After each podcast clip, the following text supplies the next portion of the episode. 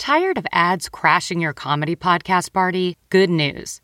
With Amazon Music, you have access to the largest catalog of ad free top podcasts included with your Prime membership. To start listening, download the Amazon Music app or visit amazon.com slash comedy ad free. That's amazon.com slash comedy ad free and catch up on the latest episodes without the ads. And here's your prescription. I know just the pharmacy to get this filled. Who are you? A pharmacy benefit manager, a middleman your insurer uses to decide which medicines you can get, what you pay, and sometimes even which pharmacy you should go to. Why can't I go to a pharmacy in my neighborhood? Because I make more money when you go to a pharmacy I own. no one should stand between you and your medicine. Visit phrma.org slash middleman to learn more. Paid for by PhRMA. The following podcast is a Dear Media production. And just like that, your favorite besties and tastemakers, Benito Skinner and Mary Beth Barone, are back. Did you miss us? You know they did. Join us every Wednesday on your way to Sephora to hear our witty, ridiculous, and irreverent musings on life, the universe, existence, and of course, what we currently ride for. You're going to absolutely live slash die for this podcast. You might even, dare we say, ride, ride for it. it. Yo, yo, yo, and welcome back to Creeps and Crimes Podcast. I'm Taylar. And I'm Morgan. Happy Thursday. This is Ep 142. 142. Ah, ah, ah. We are so close to Taylar going Mrs. Worldwide. Yes. Jet setter. When you're listening to this, I'm on my flight. How long is it? It is forever long. Oh, yeah. nice seats. Yes. We bought the cheaper ones, right? But we're like, I think we got like the shittiest seats when we bought it. But because we like only fly Delta, we have like so many points and trips upgrade. with them. So we were always request the upgrade, and we're already up to Comfort Plus. Like, nice, great seats. I'm like, fuck Good yeah. Shit. What are, where are your layovers? New York. Speaking of New York, let's talk about what's going on in New yeah. York. Yeah. Oh my gosh. Oh my god. Are you guys okay? Are you? It looks apocalyptic. No, it looks like a completely different world from what we live in. Mars. Like it doesn't even. You wouldn't even think that we're on the same planet. Planet right now. That that is. I'm and so that's sorry. what New York looks like. What is Canada? Are you guys okay? I haven't Canada? even seen pictures from Canada. I don't even. I don't even want to know all what that like looks like. bunkered down from the fires because Yeah. they're not contained. Are they still like not getting any control over them? As of what I saw today, yes. really? Yeah, I saw that there was like 300 or so fires and like 200 out of them were not contained. Wow. Yeah. And like the air quality, like it's just like so much deja vu of like Mhm. stay indoors, mask up. Yep. Like, throwback. Yeah. Like, and th- this is scary. This is like, I forget what the particle is, but smoke contains, it's like P2M or Mhm. something and is extremely dangerous, It's especially if you have health conditions. Even if you don't, it's still very dangerous. And especially you. when you're already in it a can big cause city. long lasting Yeah. health conditions. So you guys make sure that you're being very aware of exactly what is going on. I was watching a TikTok last night of someone checking an air purifier in their home and that it was literally blinking red. And they had to like turn it all the way up, go and like they're selling out of air purifiers because Yeah. everyone's buying them, obviously. What's so sad is that mine here in Knoxville is blinking red, but that's because I haven't changed it. in a Mine's also blinking red because I haven't changed it. But yeah, I'm sure theirs was brand new. Yeah. No, I I mean it's fucking scary. But the one that one that they had in their TikTok was like really cool. I want it. was it round? It was like a it looked like a diaper throwaway box that looks like R2D2. You know what I'm talking about? Yes. I Looks think like is that. it called like Lin- Linux or something? I have no Starts idea. Starts with an L, I think. Lenovo. It, it has like a, like a fan on the top. It looks like yeah. and it was like intense. Like she turned that bitch up, and it was like, Mhm. Well, I I learned something though, like through all of this. Like everyone's like, well, do I shut the AC off or do I leave it on? Well, HVAC doesn't suck in outdoor air. where the fuck does it get? I have no idea. So they recommend turning your air conditioning on. Hold the fuck up. That's what I'm saying because look outside. That thing is sucking that fan in, or is Then it what the fuck does a fan do? What does a fan do? I have no idea.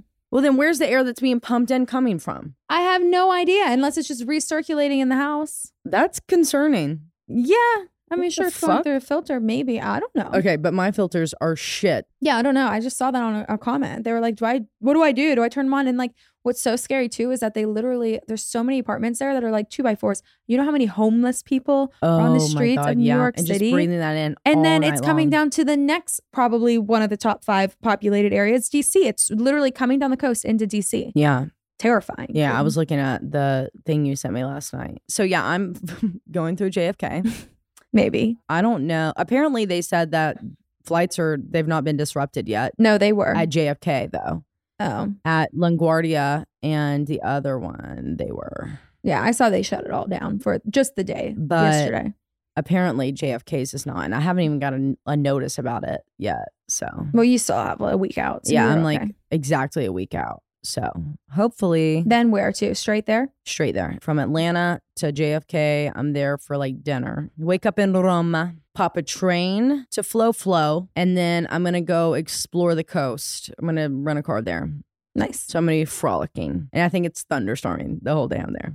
No. The whole like first front of the week, which I did not plan outfits for that. So I need to get backup outfits right the fuck now. No, because I showed up at thinking it was going to be 80 degrees. It was 40. No, it's freezing. over I froze my I- ass off last time I went. I literally had no clothes on. Yeah. Naked. freezing your freezing. dick off. Actually did shower naked Yeah. just to do it. Fuck yeah, outside. I would do it too.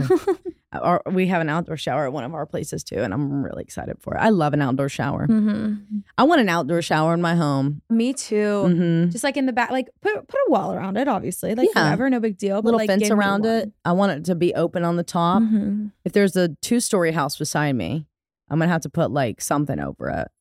Maybe not. But like, I'm just like, don't be a fucking weirdo. Let me just don't fucking shower right now. Oh my god, I like big old that. retaining wall. Yeah, big old fucking retaining wall. But yeah, guys, we two weeks away from my birthday. 144 will be my birthday. Yep. What do you want me to cover for you? Don't know. Couldn't tell You you. want to do a spooky one? Would you guys like Reddit stories? You guys keep requesting Reddit stories. Oh, we could do a Reddit story episode for your birthday. because I just like don't want to be covering something sad on my Yeah. birthday. Um, I mean, it's our podcast. We can do what whatever we fuck want. It's our fucking podcast. You want to do Reddit stories? We can start getting them together Actually, now. fuck that. We're not doing anything. We're ta- you're getting a piping hot glass. We're talking You're for an hour and full 20 piping hot minutes. gauze. That's what the fuck you're getting for my birthday. I don't know, guys. We'll we'll shop it. We'll shop it.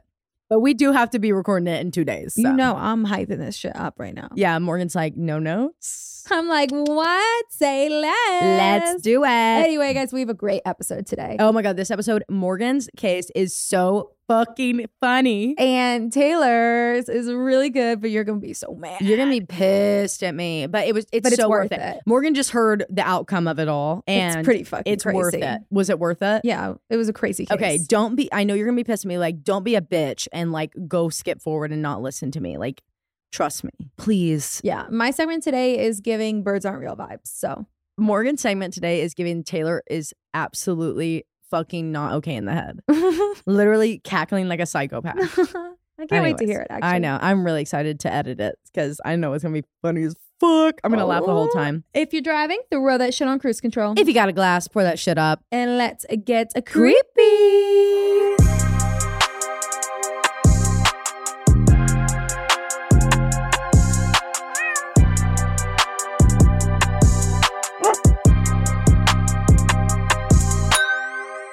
Okay, Morgan, what do you have for us today? Oh, I guess you actually don't know what I'm covering today. I have literally no idea. Oh, surprise! It's been a long time. I know. I usually always tell you. Okay, let me turn Yeah. it to you. Get comfy. In season one, we never ever told. told each other ever. Like, and then even into well into season two, we still were like weird about it. Like, I, you know, I don't want to tell you, but I'll tell you that Right. it's an alien abduction. Yeah. You know, and, And, then, then, season three, we were like, okay, so today I'm actually co- what are you covering tomorrow? yeah, what are, what are you covering tomorrow? I need to know. like what it matters to either of us. Why do we ask that? Well, should because we kind of do need to know sometimes, like if, it's, too a- heavy. Yeah. If it's too heavy, but like the reason we started asking was because of that, and now we're just like, what are you covering? yeah. Any okay. ideas? So today I'm going to be talking about the one notorious giant leap for mankind. Oh, That's right. The moon landing of 1969. where the fuck I was not expecting this. I knew you were. I'm really Um, excited. so I'm going to be discussing what that time was like in the space race, what got us there, what we learned, etc. And then, of course, at the end, we are going to be discussing all things hoax. oh, perf. On May 25th, 1961, President John F. Kennedy made a very dramatic announcement for the goal of sending an American to the moon before the end of the decade. To the moon. The United States was just recovering from losing in the OG space race when the Soviet Union had sent their cosmonaut Yuri Gagarin into space not even a month prior to JF Kennedy's address in April of 1961. That mission put Yuri and the Soviets on the map for the first human to be in outer space. It was a hard defeat. The space race was a close one because the United States sent Alan Shepard into space just 33 days after Yuri. Like they were like neck and neck. Like Bro, they were like, I don't do it care if it's ready or not, you're going you're going. Get we ha- in. we have to beat the Americans. immediately. and we're like, well, well, we have to. We do have to run these couple tests. We're not ready.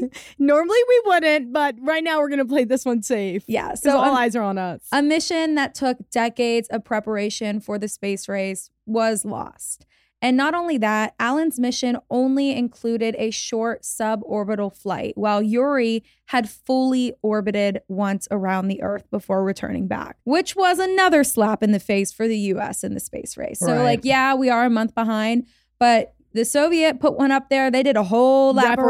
around. They did a, a literal wrap, around. Wrap around. And the United States went up there. They said a little half wrap around. half, And we're like, come back down quickly. Just get the we don't know here. that ship's gonna make it. Yeah. Okay, get your ass back. So JFK, consulting with Vice President Johnson, NASA administrator at the time, James Webb, and others, decided that yes, while landing on the moon would be extremely difficult, and yes, we would face a lot of technological challenges.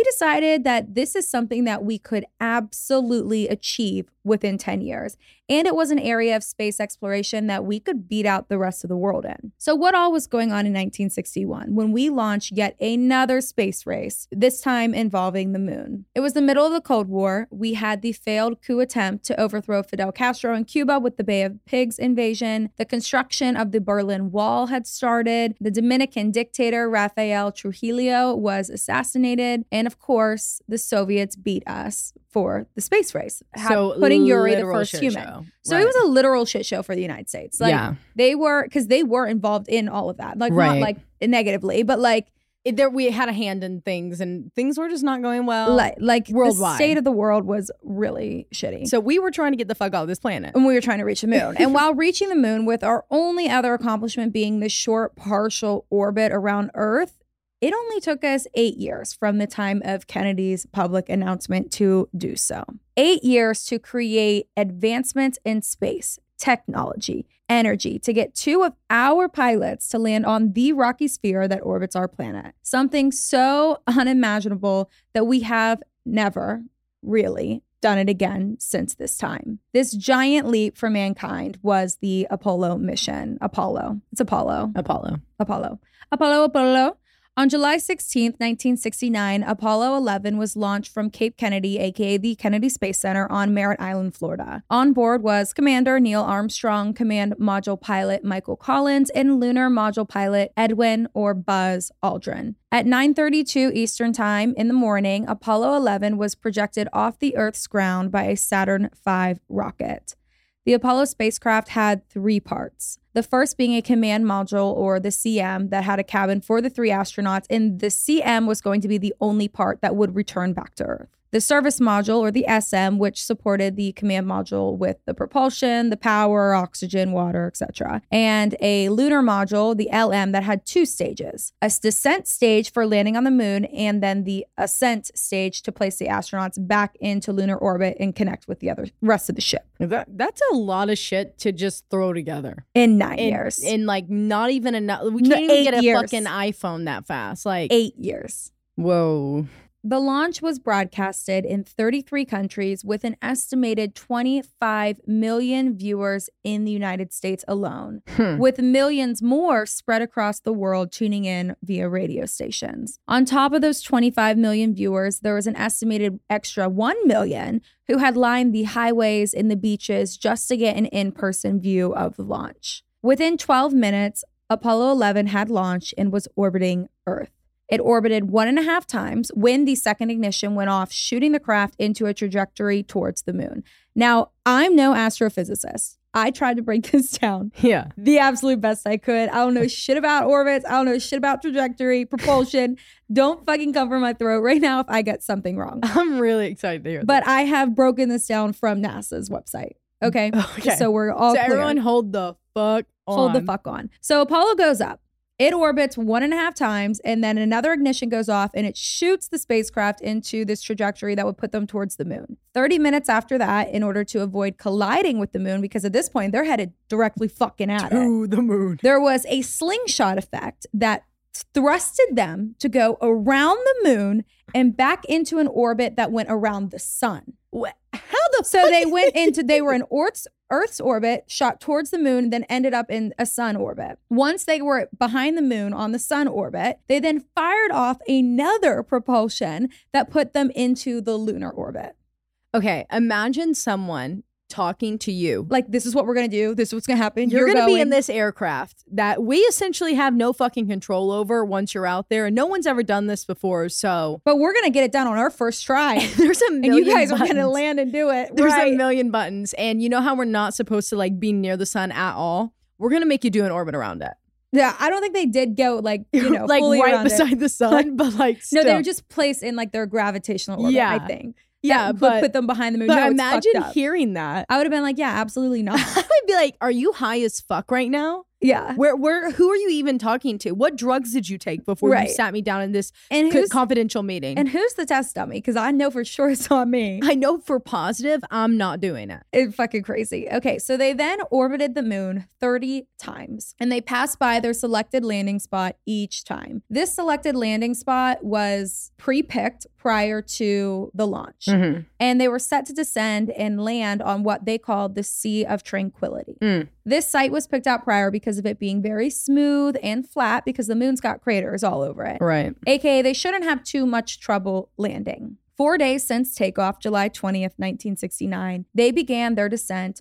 towards the moon. Armstrong and Aldrin left Collins alone on what they called the Columbia part of the craft, and they entered into the Eagle, which is back in the whenever I said there's three components. Mhm. This the Eagle is the lunar part that Right. descends and comes back. They did a routine inspection in which Armstrong was said over the radio, the Eagle had wings.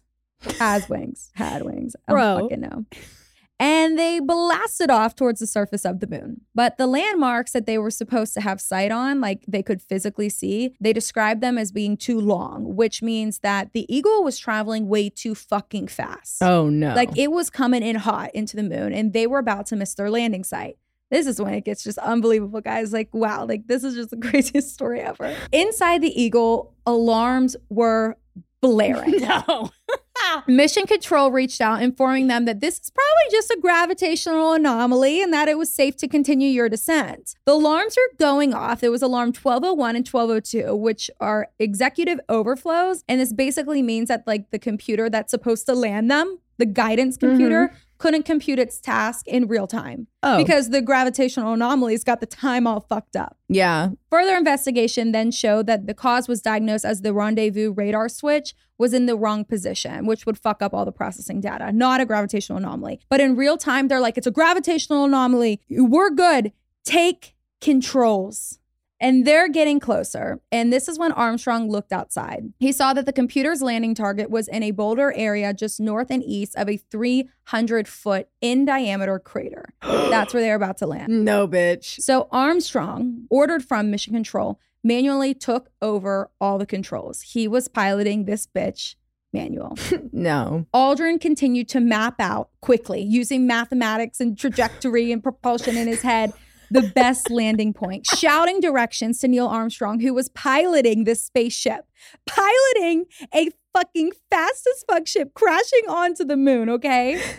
They were approaching quickly. They were only 107 feet above the surface when they realized that their propellant supply was low Oh, great. and they needed to land right this fucking Right moment or else they would have to go into the reserves and the reserves is for them to get off the moon. So Armstrong finds this clear patch and he starts shifting the ship towards it, right? He's driving this bitch. He's driving the bus. He's docking the Queen fucking Mary. He's dri- But- Tokyo drifting that motherfucker. yeah, but as he got closer, he realized that this landing site also had a crater in it. So he switches gears again, puts it in reverse pitch. Throw it in just reverse, Derry. barely skidding across this crater at this point. The visibility was low. At this point, they're picking up moon dust, lunar dust, it's called, making it really hard to see. They were 100 feet from the surface with 90 seconds of propellant remaining. Aldrin got notification, so like a light went off in their little ship or whatever, that one of the probes that like hangs from the landing gear. So I'm assuming this is probably just like a string with a little Literally. sensor, you yeah. know, was touching the surface. And when they got that light, the commander, Neil Armstrong, was supposed to immediately shut the engine down because the pressure could cause that exhaust to bounce off the moon and explode the Eagle. 100%. But Neil Armstrong forgot. Okay, to okay, in my buddy's favor, The one thing to not explode us. bro had to take control and he's And- got motherfucker beside him doing math and physics out loud, screaming at him, mission control. 29 seconds to the left, 29 degrees to the right. Morgan, do you understand the the fight we would get in if it this was me and you? Yeah, No, the way that we would deck each other and just die. right. I know. screen at the top I would have been like, lungs. literally, just just let it crash. I'm like I'm it. so done. But how did bro? I, mean, I get that he. So so Okay. he forgets. But then like like he was supposed to do it immediately. Like when that light came on, engines off. But Press he the forgot. button. He Yeah. was he did do it. He was three seconds delayed, but it was like a big deal. okay, three It, seconds. it damaged some things. oh fuck it. But nonetheless, three seconds later, he remembered and they were landed just like that. They were able to sustain all the fuel that was put away for liftoff, 216 pounds worth. And then Mission Control heard from Armstrong Houston, Tranquility Base here. The Eagle has landed. And Mission Control replies back. Actually, they whoever it was, they said his name. I just didn't write it down. Mispronounced Tranquility because they were like freaking out. Me. He's like, Roger, Twan, tranquility. We copy you on the ground. We got a bunch of guys about to turn blue. We're breathing again. Thanks a lot. You fucking messing up the transcript that will be in history forever. Right. Imagine if someone took our one of our Roger, twan- episodes, twan- tranquility. took one of our stutters and put it in fucking history books, bitch. Yeah, that's what happened. That is literally what happened. Oh, this is so chaotic. No, it really is, dude. It just makes it so much more like unbelievable. I didn't know all this. I didn't know it was a psychotic breakdown just waiting to happen. yeah, I would mentally never be able to recover from this. No, I wouldn't get off. I'd be like, no, we're going back up. This is good enough. Yeah. So that well, they have to, right? Like that's their whole mission. So the mm-hmm. next couple hours, Armstrong and Aldrin had lots to do. They had checklists, they had run-throughs, they had to count the food packets, they had to count their tools, they had to depressurize the entire station, and of course, they had to set up their live broadcasting of them on the moon. Not them literally being like, let's get this on camera. Stop, get it for the vlog. Pause, put this on the vlog. Right fucking now. And then also they had to change their fucking pants because they're not okay. And this part is really sweet. I wanted to add this in. About two and a half hours in, Aldrin had radioed down. He said, quote, This is the LM pilot. I'd like to take this opportunity to ask every person listening in, whoever and wherever they may be, to pause for a moment and contemplate the events of the past few hours and to give thanks in his or her own way. End quote. He then proceeded to take communion privately, not on air. And his communion kit was prepared for him by the pastor of his church, Dean Wood- Woodruff of Webster Presbyterian Church. That's really sweet. And further down, I read that this actually was because NASA was dealing with a lawsuit from some sort of like, not satanic call, it's some sort of atheist group that didn't need them broadcasting religious like aspect. They did a prayer over broadcast one time, Hmm. and this group was like, no, they were in the middle of a lawsuit. So he was like, give thanks to whoever you believe in. And then ended his air. And then he took communion that his pastor gave him. Yeah, but like you don't have to join in on their prayer. Like let, if they want to say a prayer, they're the ones going into the fiery ball of nothing. Right. I would be I would be praying the whole time. I'd be time. praying. Are you joking? I would not be doing math. I'd be praying. oh my god, I'd be taking God, what's right the then. equation? What direction? God, please. God, please, please. tell me, Houston. Please. God, talk to God. Yeah, exactly. it was until six hours and 39 minutes later that the first person would exit the craft and be standing on the moon. Apollo 11 was equipped with what they called a slow scan television. And by doing basically a broadcast of a broadcast, over 650 million people around the world were able to tune in to what was going on in, on the moon. The signal was received in the United States, but it was received better in Australia. So Hmm. basically, Australia was broadcasting it for the world. Not Australia getting to take that. Yeah. They're like, oh, slave it. Oh, no problem. We'll get it set up. Armstrong then emerges from the Eagle, broadcast in hand, and he says, We all know this. That's one small step for man, one giant leap for mankind. He then gathered some soil samples, tucked the bag back into his pocket, and with his little camera, he did a full panoramic sweep of the moon. Let me get this on camera real quick. I'll just hold on. He then sets the camera up on a tripod. he has his ring light on the moon. It's the ring light, the Alix Earle one. he got the ring light off Amazon Prime, sets it up on the moon, and then Aldrin emerges from the ship and joins him on the surface. Aldrin, And- get out here and help me set up this fucking tripod. he was probably still doing his checklist and taking his communion. Yeah. Like for real. Like he was probably like doing some sort of mass. But. Morgan, if the, okay, again, if this is me and you up on the moon, you know we're like fighting over who's getting the first step. We like we do it together. we come wrestling out of the thing, rolling down. We like rip our suits out. They're like, okay, that's enough, guys. like, you guys are actually you have no oxygen in your suits now because you, just ripped, ripped them them with your nails that we told you not to have. we told you not to. And we told you to take the jewelry off. Yeah, take the jewelry off. And you kept your on. Luisa is ripping the fucking side of this suit right now. And then we're both trying to set up the camera. I'm like, the lighting's not good. That's not my good side. Fight over who gets to put the, fla- the and flag then, like, in. you would have to say, that's one small step for man. And I would say, One giant leap. giant leap for mankind. and then, podcast.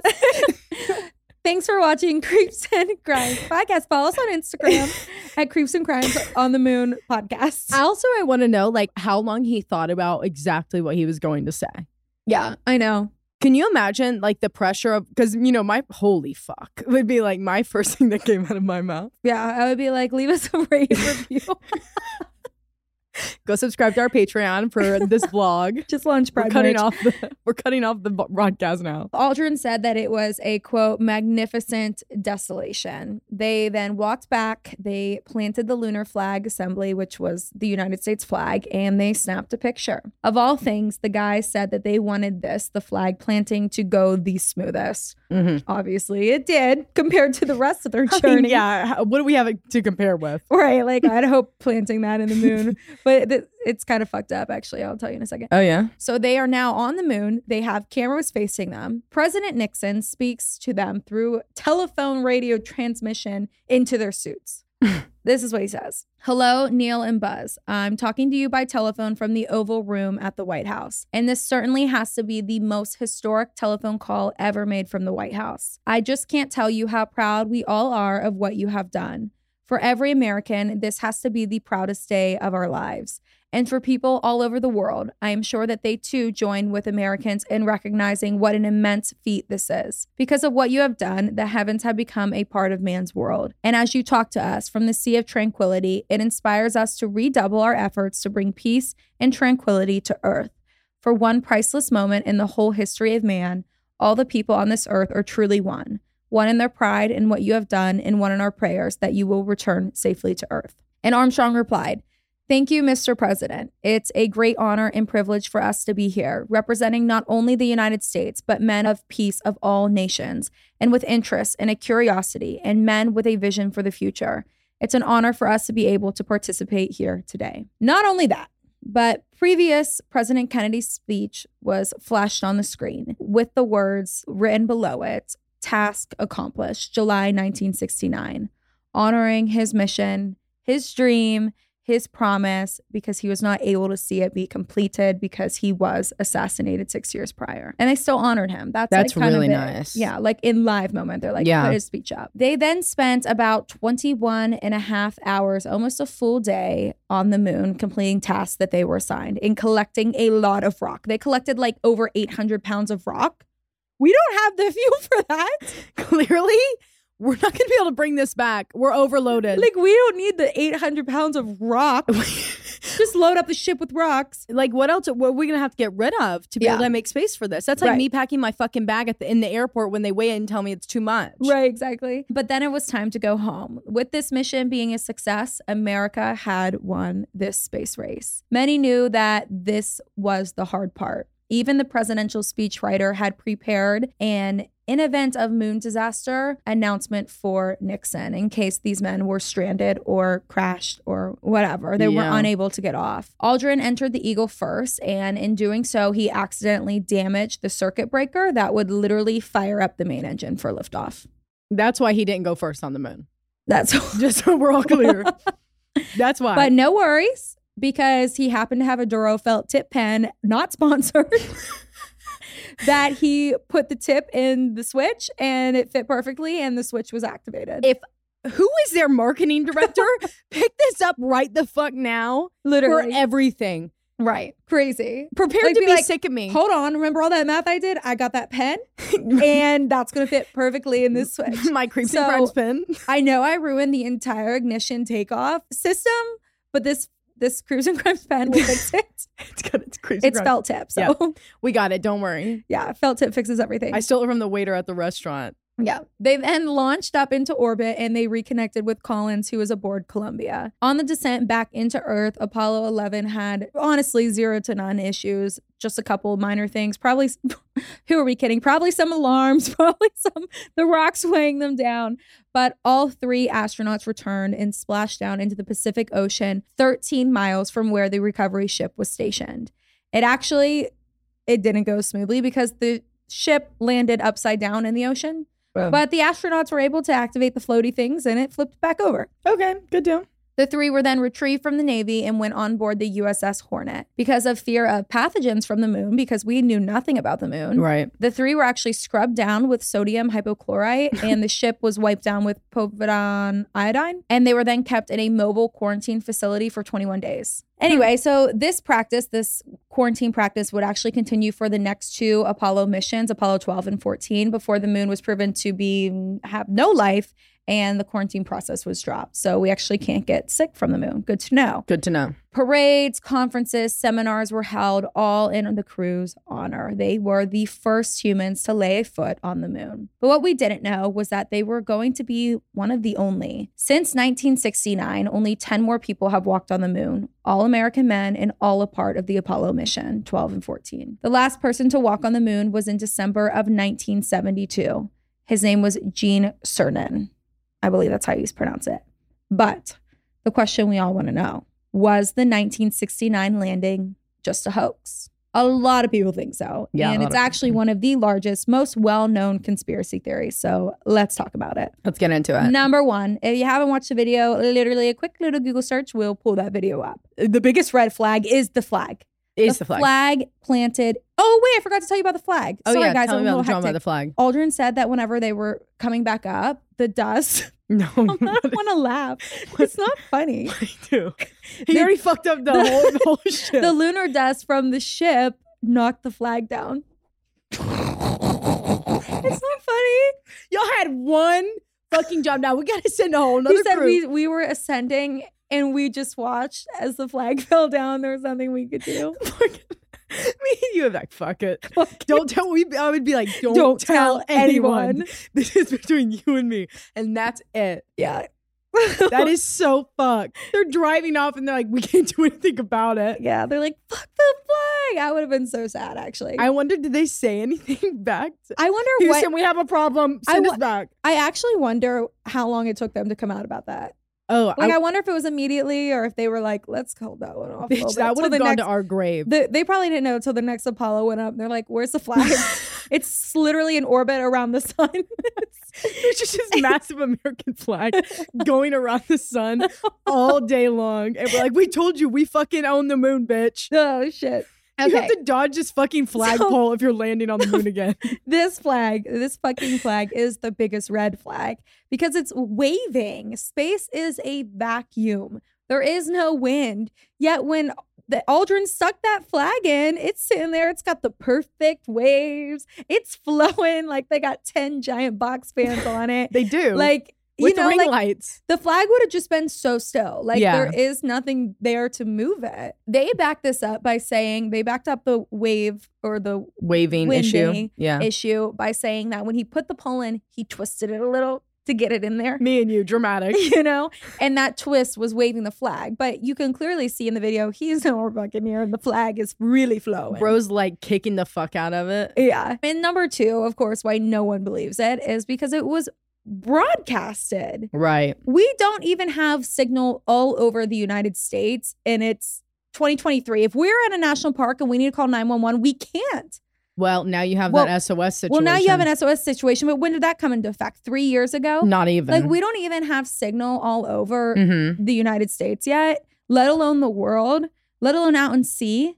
But Mhm. yet we're up there in 1969 saying, yeah, this is live broadcasted. Yeah. to play devil's advocate. I do play devil's advocate. Go ahead. Okay, I was just gonna say we when I Satellites. when we that satellites, but when we covered counterintelligence, however many episodes ago that was, remember the woman that worked with Cuba? She was like the def- head of defense for U.S. and was over all Yes. Cuban things, and she started working for the Cuban government. They were able to from Cuba talk to her through a radio signal. Yeah, she was on the moon. Yeah, she was on the moon, but I'm just saying, like there, Yeah, I get what you're there saying, is a yeah. way that you can do like radio frequency. But this is like but video. still like there's no like the video makes no sense. If they would come out and be like, okay, And and this is my other pet peeve with the video. Mhm. I know that we probably did have remote controls back then for cameras, but that's how they took their pictures. Where's our why can't we find the fucking remote for our camera? it's 2023, but yet Neil Armstrong's up on the moon using his selfie stick. with his fucking tripod, we're over here having to stand up and press the iPad every time we want to stop, stop, stop and and start, our fucking video. Yeah. Anyway, so broadcasting is a big issue. And then the third one is that the odds of a mission going, I, I don't want to say this mission went well, but like the mission was a success. Yeah. The- all three ast- they landed, they collected their sample. All three astronauts did return home safely. They did knock over the flag. But the odds of this happening are so slim to none. Like we were able to run this all down. We were able to join this orbit, then that orbit, then slingshot around to this other orbit, and then on the moon, but almost run out of fuel. But when it's time to leave, we're good on fuel again. Slingshot our asses back, have an almost perfect entry back to the Earth, nail our landing 13 miles from our rescue ship. Oops, it's upside down. Boom, we're right side up in the middle of the ocean. Yeah. Like that It's is odd. just like, come on. yeah, Like, come on now, a little bit. It's just logistics that all went just a little too well. right. But I do have some proof that we did land on the moon in 1969 Okay. because they returned 840 pounds of moon rock. And many geologists have actually are able to request samples of this moon, hmm. moon rock for their own research. Can't speak. Moonwalk. And they get the moonwalk and they get access to these rocks and then they'll publish their results. So like unless you can conjure up like thousands of geologists to get in on your con with you, like that's just so unlikely. Right. And like they have been exposed to, you know, lasers and mass spectrometers, like just like crazy science things that like they would know if this is not If this was fake. from Earth or Right. from the moon. So the results that consistently are demonstrating the rocks formed in this airless and waterless environment are unlike anything on Earth. Like these rocks, you can't find them here. hmm And they have spent billions of years just directly exposed to sun Yeah. direct sun. And then the other reason is that objects were actually left behind on the moon, mirrors, for example. And we use these mirrors today to bounce lasers off to measure distance. I didn't know that. Wow. So they're also got their selfie sticks, but they're also like, hey, drop that mirror right there. We Wait, does this does this angle make me look fat? You know that they, They had, had it that behind the fucking up. broadcast. the same reason why we set up the video camera. Yep. Gotta check it. Gotta check it. And you know that sure they, angles they are right. probably took the original mirror selfie outside. Hundred percent. That you know how everyone's d- did that Yeah. what 2020? Yeah, it was Neil Armstrong and Buzz Aldridge. I would love to see if they have any selfies from this trip. Me too. and then robotic like lunar orbiters, they've actually photographed these materials and other Apollo missions have confirmed that they are there. So technically they are there. Okay, I have a dumb question really quickly. Okay. I might So- have an answer, I might not. If there's no wind on the moon, does the moon dust ever move or is it just stagnant? I'm assuming like it's not going to be reactive unless a force acts upon it, like Right. Newton's law of physics. But So like only if something slams into it. I would guess. So those mirrors aren't dirty. Yeah. Also, why haven't we ever seen an asteroid hit the moon and like throw dust everywhere? I'm sure it does all the time.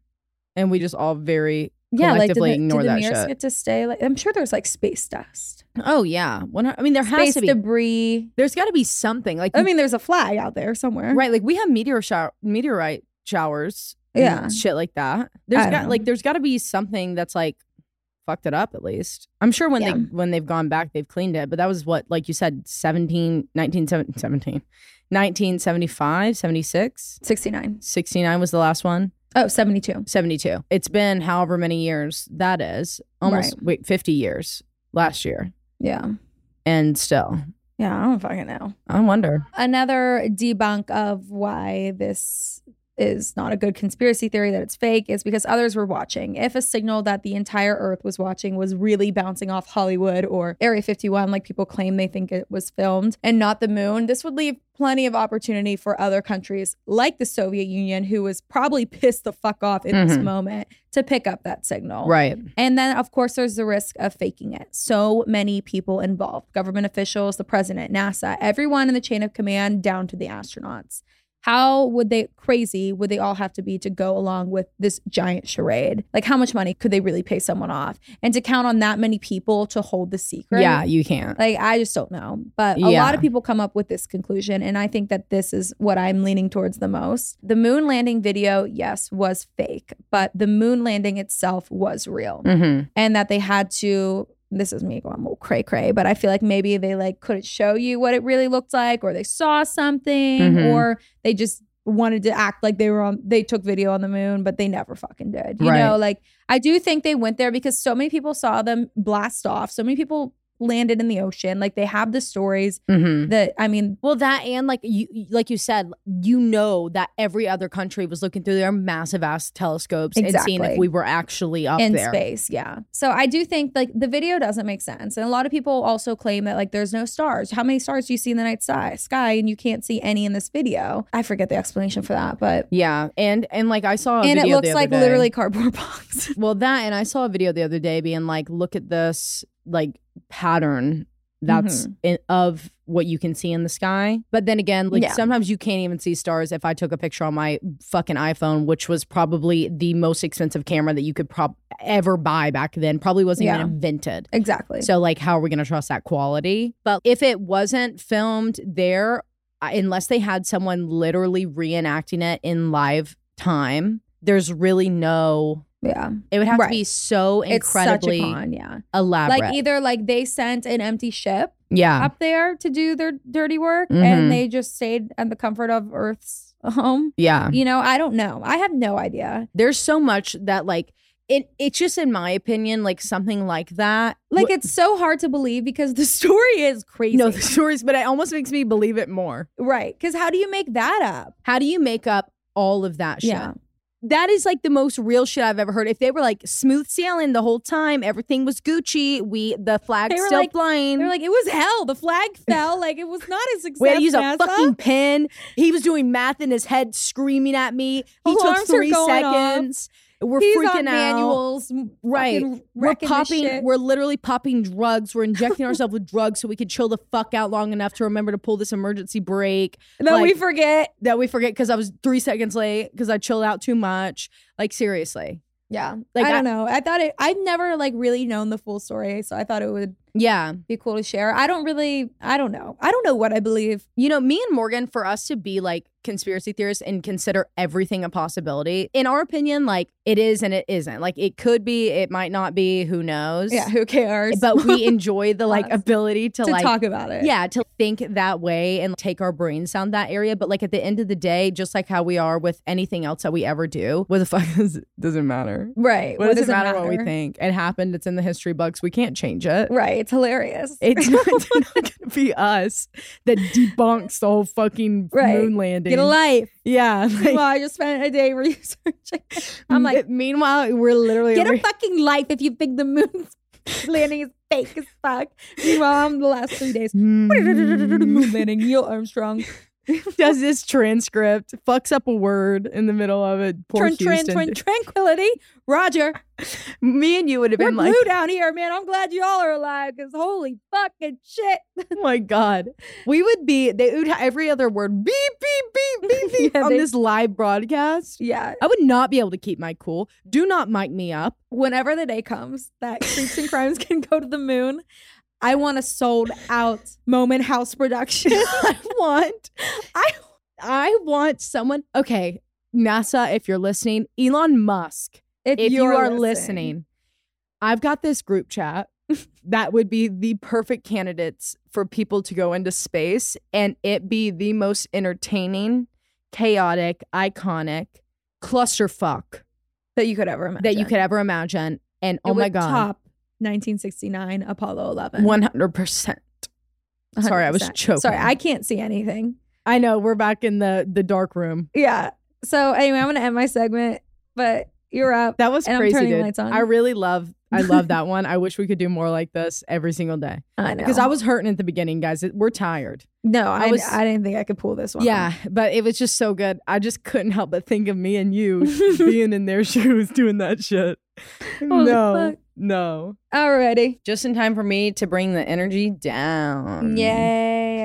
Let's get asleep. into it. At noon on Saturday, December 16th, 2000, 31 year old Denise Williams called her father because she was really worried about her husband, 31 year old Mike Williams. She told her dad that Mike had woken up early that morning before the sun rose to go on a little solo duck hunt at one of his regular spots, Lake Seminole, which is just about an hour out of Tallahassee where they lived. This was something that Mike did very often. He grew up in the area and had been an outdoorsman since the age of 15. But he was supposed to return home before noon as he and Denise had plans to go celebrate their sixth wedding anniversary together in Apalachicola that day and night. Like they were going to have like a little staycation situation. Funny enough, that is literally where I just was. That's weird. and that's how I learned about this case. oh, interesting. This was something that Mike and Denise were extremely excited about because this was one of their first nights out alone since their daughter Ansley was born 18 months earlier. It was unlike Mike to be late without calling Denise, especially on a day like this. Jerry Michael or Mike Williams was born and raised in Bradfordville, which is just an hour north of Tallahassee, with his brother Nick. Their father was a Greyhound bus driver, and their mother Cheryl worked at a daycare that was in their home. So she ran a daycare out of the home. The two of them, the parents, saved all of their money working their asses off. Odd jobs, night shifts, doing whatever they could just so they could send their sons to North Florida Christian High School and secure their future. There, Mike thrived. He played football, was in so many clubs, he had amazing grades, and was loved by so many, like so much so that he was a student council president. Oh, slay. Slay. At the age of 15, Mike took up duck hunting and fishing. It was super relaxing for him and something that he loved to do with his family and his best friend, Brian. These two, Brian and Mike, were more like brothers and sons to each other's parents, absolutely inseparable. Ever since they met, they did everything together, even dating. Brian and Mike began dating two best friends, Denise and Kathy. They all graduated high school together. They all went to FSU for college. They all graduated FSU. They all got married. They all bought homes near each other and had children around the same time. They would go on double dates, all the things. That's cute. They were so tight. Denise and Mike got married in 1994, and Mike worked as a property appraiser for Ketchum Appraisal Group, where he made $200,000 a year. He was making amazing money, and all of his coworkers and bosses referred to Mike as the hardest working man that they had ever met. Aw. He was always kind, driven, and willing to stay overtime as many nights as he needed. Bucky? Bucky? In 1999, Mike and Denise welcomed their daughter, Ansley, and she was Mike's entire world. Mike would leave work at lunch just to go home and cook lunch for Denise or just watch Ansley so that Denise could take a nap or shower or do what she needed to. We love that. After work, he would go to the grocery store, get cooking stuff, rush home, cook dinner for him and his family, eat with Denise and their daughter, lay the daughter down to go to sleep, and then go back to work to finish what he needed to after cleaning up, doing the dishes.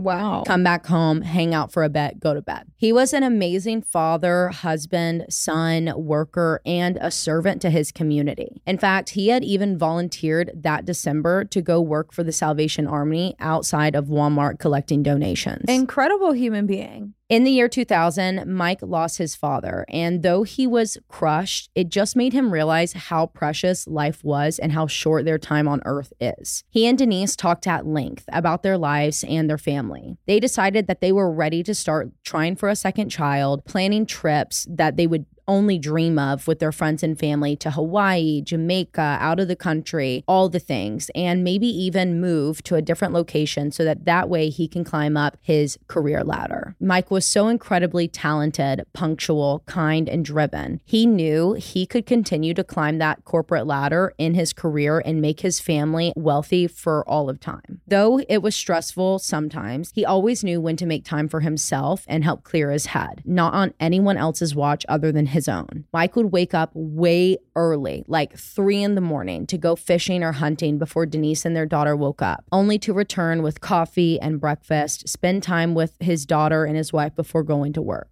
Wow. Mike had his life schedule well defined and organized, which is why it was so incredibly concerning to everyone that he had not returned home when he said he would be there. I am really unclear about this exact timeline, but from what I can piece together in the various reportings on this case, either Denise's father went to go look for Mike at his regular spots and couldn't find him, or Denise's father just immediately called and reported his disappearance or possible accident to the Florida Fish and Wildlife Conservation Commission as they handled all cases like this in the area because of how large it is. Lake Seminole is 30,000 acres. Wow. 30,000 That's a acres. large chunk.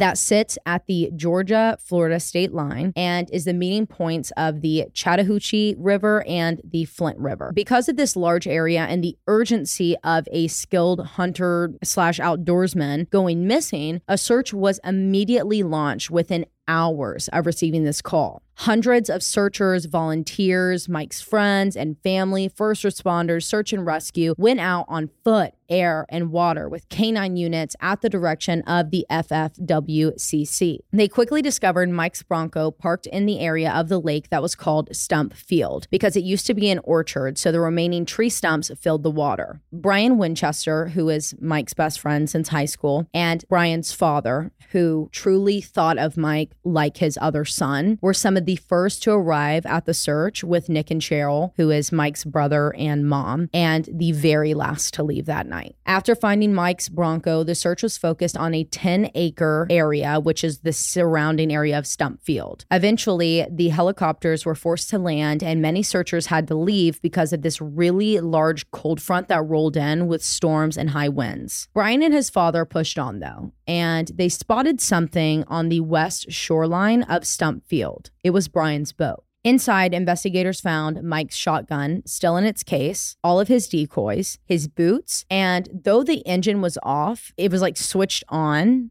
Like the key was in it. Yeah, the key was in it, but it looked as if it had run out of gas. However, there was no sign of Mike, his waders, his jacket, or his hat that he wore every time he went duck hunting. Because of these discoveries and the history of Stump Field, investigators and searchers quickly began to speculate that Mike had hit a stump because it was so dark out when he went, was thrown into the water, and because he was wearing waders, it drug him down into the lake. Even though the deepest part of this lake was only 8 to 12 feet, waders, if they fill with water, they suction cup you and pull you down, and you cannot remove them. Like I said, it was stormy and cold out. Therefore, the water temperature had dropped drastically, and this meant that it would likely take a really long time for his body to surface. So And typically, it's so big they can't sweep that. right? And typically, this would be a three to seven day event if it was typical weather, but now it's looking more like a seven to a 14 day time for his body to float up. Meaning the search quickly turned into a recovery. For days, divers searched the stump field, going underwater, looking for any sign of Mike, using prods to poke around the bottom of the lake for a body, searching with sonar, everything that they could. A week goes by and there was still no sign of Mike's remains, which led investigators and the public to believe that he was eaten by alligators after drowning. Just during the first night of the search, 20 alligators had been spotted in the area that Mike's belongings were discovered, and this would definitely not be the first time that this happened. Despite all of this, the search for any remains continued. On the 10th day of the search, a camo hunting hat was discovered on the side of the lake in the tall grass that was determined to be Mike's, further supporting the theory that he had drowned and been eaten. It was just alarming that none of his clothes or remains had yet to be discovered, not even a piece of fabric. By February 2001, the search was called off officially. However, the case was still considered open and active. They could not definitely say that Mike had been in a boating accident and died, as there was really no sign of the boat hitting anything or really anything to prove this theory, which led to many questions swarming about if Mike was truly dead. What I mean by this is that people wondered if Mike had just decided to walk away from his life, leaving everything behind and staging his own death. This was shot down by almost every single person that knew Mike. Yeah, I find that hard to believe from what I know of him. Right. But it did still sit in the back of their minds because you almost want to have that hope Right. that he would be alive and okay. Everyone knew that Mike was having a really hard time after his dad passed. He was getting a little uncomfortable with life, like we had talked before about, like wanting to move, wanting to have another child, growing his career. But there's no reason in any of these things I just listed that he would walk away, leaving Ansley and Denise behind. I mean, bro was coming home from lunch, going back to work, cooking dinner, just, you know, doing all these them. things. He loved them. He would never just Disappear. dip on Yeah. them. They were his entire world, and he would have definitely had told something to Brian or Nick, his best friend and brother. He would just never leave. They knew that.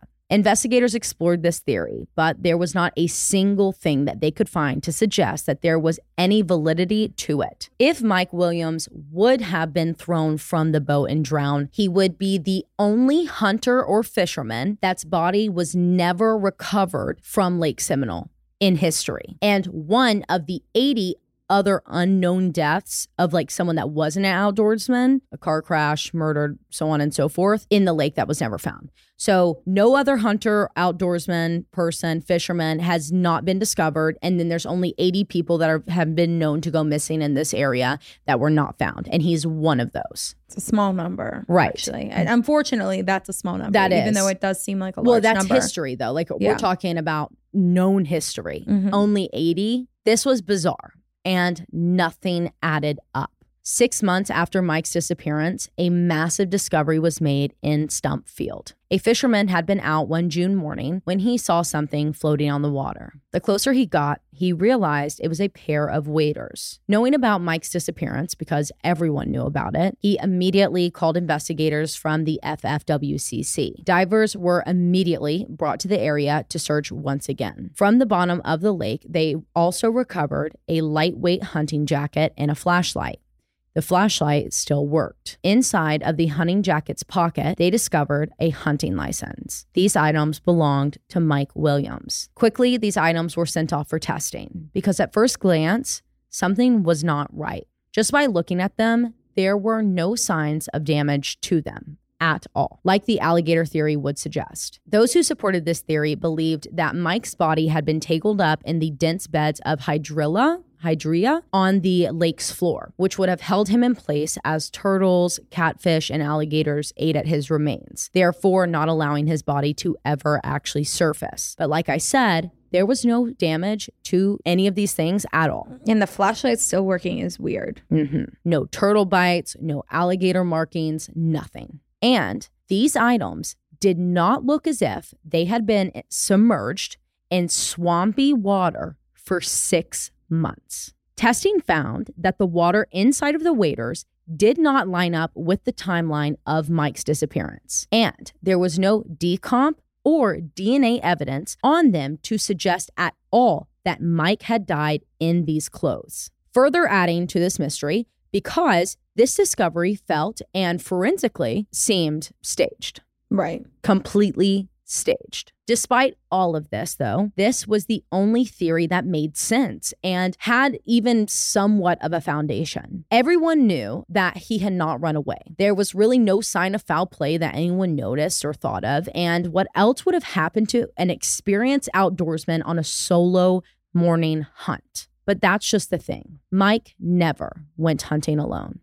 He always took a buddy with him. So there had to be someone with him that day. All of his regular buddies had alibis that were rock solid. Denise was at home with Ansley, plus she would never go hunting with him ever. It's just she was there. She's Beth Ann. Yeah. E- exactly. And there's proof that she was there because she was on the phone with her sister, which she did every morning, her friend, her neighbor, so on and so forth. Nick, Mike's brother, who would go with him often, was with his family that entire morning. Mike's father had passed away months before. Brian, his best friend, was scheduled to go fishing that morning with his father in law, but he and his wife, Kathy, had gone to a concert the night before. So they slept in because they were so fucking hungover. They could not get up and they went and got, you know, breakfast together when they were up. Denise's father was at home with his wife and had been on the phone and talking in the yard with his neighbors and friends that morning. And then Mike's boss slash close friend, Clay Ketchum, and his wife were at home the entire morning together until they received the call. Other than these people, a few random acquaintances were checked out and they were cleared. But no one knew who would have been with Mike that morning, and no one else seemed to have been in Stumpfield that day. Like no one came That's forward. weird. So it's someone nobody knows. Exactly. Everyone mourned the loss of Mike, even more so than not knowing of where he was and what really happened. They were forced to sit and consider these theories that just did not sit right with anyone. A week after Mike's waders were found, along with the other clothing items, he was legally declared dead based on the assumption that he was thrown from the boat and then eaten by wildlife, officially closing his case. Though it seemed far fetched based on the forensic evidence that was found, it was still possible and had been the case before. Even in his absence, Mike continued to be able to take care of his Denise and Ansley, leaving them behind $1.7 million worth of insurance policies, which Denise claimed within days of his official death being declared, as she had not worked in her career as a CPA since well before Ansley's birth. Once Ansley was old enough to be watched by a daycare or family and friends, and Denise got her bearings after losing her husband, Denise went back to work, taking a job at their alma mater, FSU, as an accountant and continuing to raise her and Mike's daughter in the house that he bought for her to grow up in. Memorials were held for Mike, and things seemed to fizzle out with the investigation. Life was slowly going back to whatever Mike's friends and families could call their new normal. But there was this small part of everyone that knew this was not the end of Mike's story. And that itch, that burn, made it to where Mike's mother, Cheryl, could not accept this outcome. She needed to know what happened to her son. Cheryl went out to Stump Field just after Mike was legally declared dead, and she just sat there, praying for answers, praying for a sign, just trying to feel her son. For the first time in her entire life, she could not feel Mike. He was not in that water. He may not be alive, but he was for sure not there. Cheryl knew this. She could feel it. So she did what every mother does she fought for her child. Good shit, Cheryl. If no one else would investigate the oddities in Mike's case and search for a true answer, Cheryl would. She continued running her daycare out of her home, even at her age, taking as many children as she could so that she could fund her own private investigation. Craft Time for the Kids was dedicated to making missing persons flyers that the children would color in. Sundays were no longer for Cheryl to sit in church pews, but instead to stand outside the church stairs with posters asking for help in her son's case. Cheryl spent all of the money that she had to buy billboards for Mike, $12,000 ad spots in the Tallahassee Democrat paper that started with the quote, I have not seen my son Mike since December 16th, 2000. Would you please take the time to read this and help me figure out what happened to my son, Mike Williams, at Lake Seminole? People called Cheryl crazy, saying that she was just in denial and needed to accept the fact that her son had just died in a tragic accident. But Cheryl did not. She filled up hundreds and hundreds of notebooks and files tracing down every single lead that she could about her son's disappearance. And she would hand over copies of every single one of these to the Florida Department of Law Enforcement or the FDLE, starting with the alligator theory. But before I go here, I just want to also add this in. I was watching the Dateline on this, and Cheryl was being interviewed on there. She was like, I couldn't sit in church anymore because I was just mad. I just wanted Mhm. someone to help me. So I went outside. And the pastors were telling her to get off, to leave. The fuck? What the fuck? Godly. That's very Yeah, godly. That's very them. godly of you. Going back to the alligator theory and what Cheryl found. Cheryl reached out to every and any wildlife and reptile specialist that she could find to learn more about the wildlife in this area and their habits around the time that Mike went missing. And what she learned further supported her belief that her son was not where they say he is in Stump Field. According to Cheryl's extensive research, alligators do not typically feed in the winter months due to the cold temperatures, which force them to focus on maintaining all of their energy to keep their body temp, similar to hibernation. Once the water is too cold, alligators can't even break down food. Therefore, they are not hungry, they have no appetite, and the alligators that are in this specific area are not large enough to eat the body of an adult man that is 5'10 and 170 pounds. During the time that Mike had gone missing, the average temperatures during the day were a high of 55 and a low of 46. At night, these temperatures would bottom out to maybe 19 degrees. Like it was cold. Well,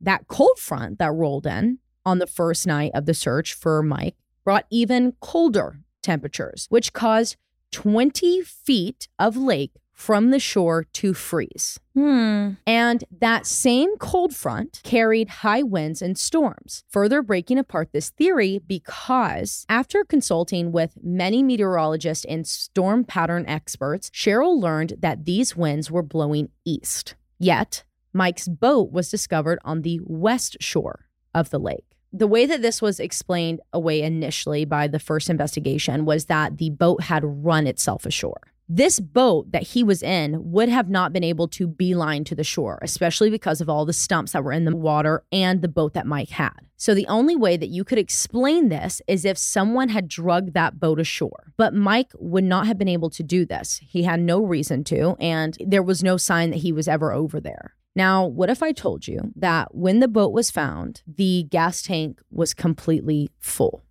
What the fuck? 100% full, like just put in the water. We know it's impossible that the wind could have blown the boat to the west shore. Right, because it was going east. It was going east, hardcore, big winds, Florida winds. It's going to the east shore. This makes no fucking sense. Cheryl used all of this, all of her research, all of her proof that there was, that she had collected to prove that there was more to Mike's disappearance. Because of Cheryl's work and the evidence that she had collected in 2004, around the four year anniversary of Mike's disappearance, the FDLE, which is the Florida Department of Law Enforcement, agreed to reopen the case. But this did not sit well with a few people, specifically Denise, Mike's wife. Denise was really angry at Cheryl, saying that she was just in denial and that she was causing Ansley, her daughter, a lot of confusion about what happened to her father by saying that it's a lie. and I and I get that. I get that. I get that from like a I'm just like recovering Right. and I'm I just trying to get life. and I'm trying to move back in. He's Explain not this to coming my daughter.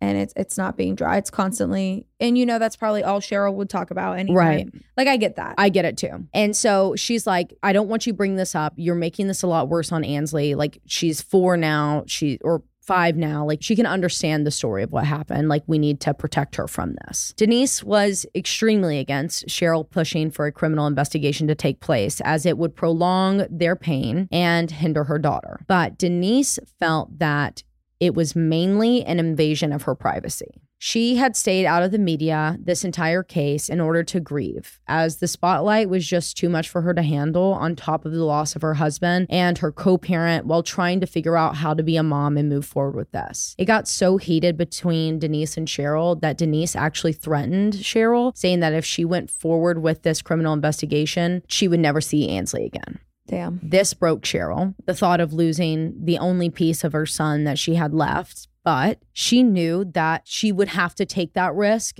to make sure that the truth comes to light.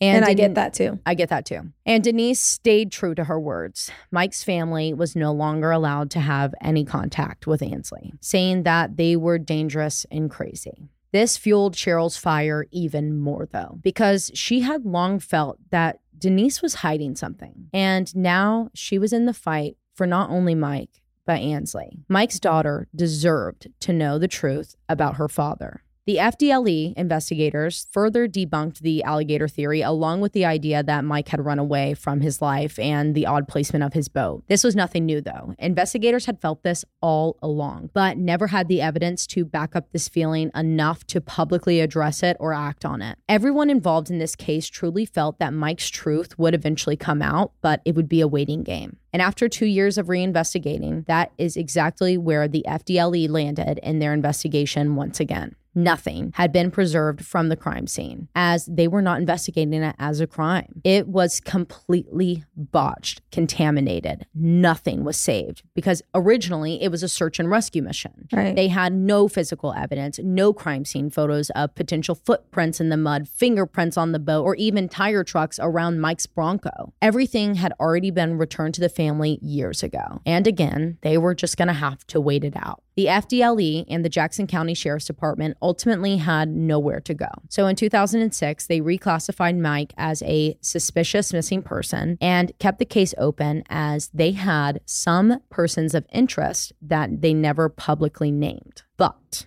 everyone knew who they were talking about Denise and her new husband who just so happened to be the same man that sold Mike his $1.7 million worth of insurance policies I knew that was going to come back into play. and someone that Mike knew very well Brian Winchester, Mike's best friend since high school.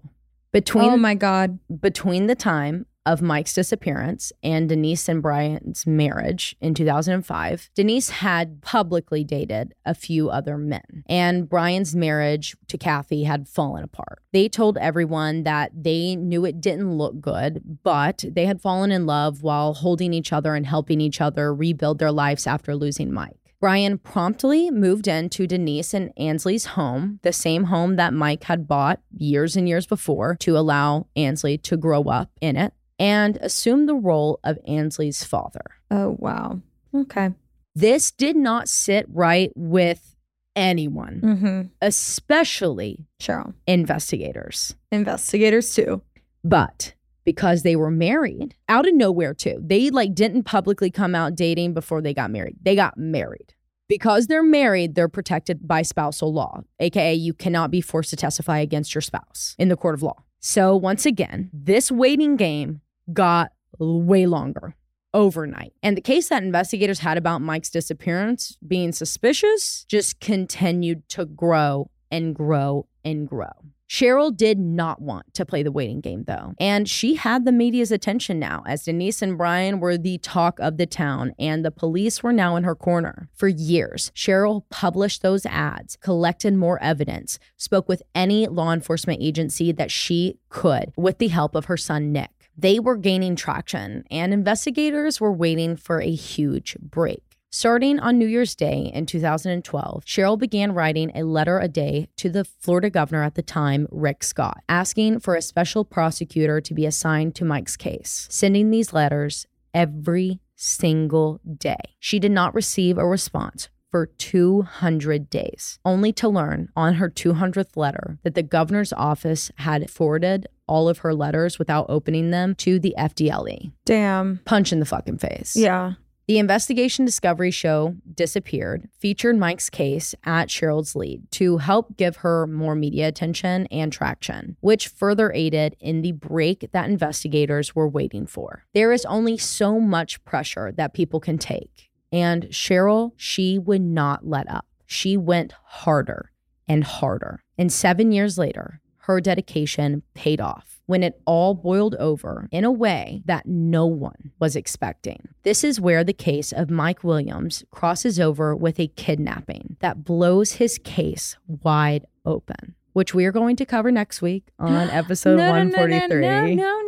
I know. I'm really fucking sorry. This is a two parter, but there's just like so many layers and details to this case that if I did it right now, it was going to take me two fucking hours and I could not give it to you in one single episode, which I don't have the time to do two hour episodes right now. I can't even begin to wrap my head around how a kidnapping could intertwine with this. Dude, when I was in this area, right, I hear about this fucking case. I'm like, I'm sorry.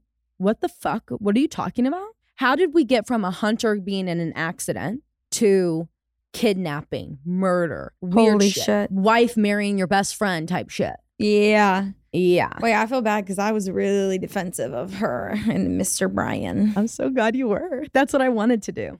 Hate that. I know. Okay, I'm ready for next week. Yeah. Okay. Sorry, guys. I'm so I'm really fucking sorry, but it was either that or Pride but merch. it's like it's like hardly like a two-parter though. You know, Yeah. like yeah, this case we don't get our answers, but like it's like technically two cases. So it's okay. Yeah. It's like two different cases that you have to see flow together or else it's not. And the detail that I had in this, I know you're probably like, okay, we didn't need all the detail about like how everyone felt. Yes, you did. Yeah, you did. Trust me, you did. All right, fine. Maybe I'll do a two-parter about the Apollo 14. Oh, Apollo. Apollo. Apollo. Ra- Ralph Lauren Polo. The Doyle rules. okay, guys. Well, happy uh, episode 142. Who knows? Yeah, 142. Next week is 143. Happy episode 142. Don't forget to go get your Pride merch. Yay. We're obsessed with it. We just launched it today, but not the day that it actually launched. Like the day that it actually not launched, not the day that you're listening to this. Yeah. Yeah. We're a little weak. We're like, n- We're like a little early. yeah. You know how like when shit just goes haywire and like your day flips upside fucking down? That was today starting at 7 a.m. Mm-hmm. Yeah. Me and Morgan have been running like chickens with our heads. I don't even want to know what time it is. Yeah. Okay. Love you. It's 10 o'clock at night. Goodbye. Oh my God. Love you. Goodbye.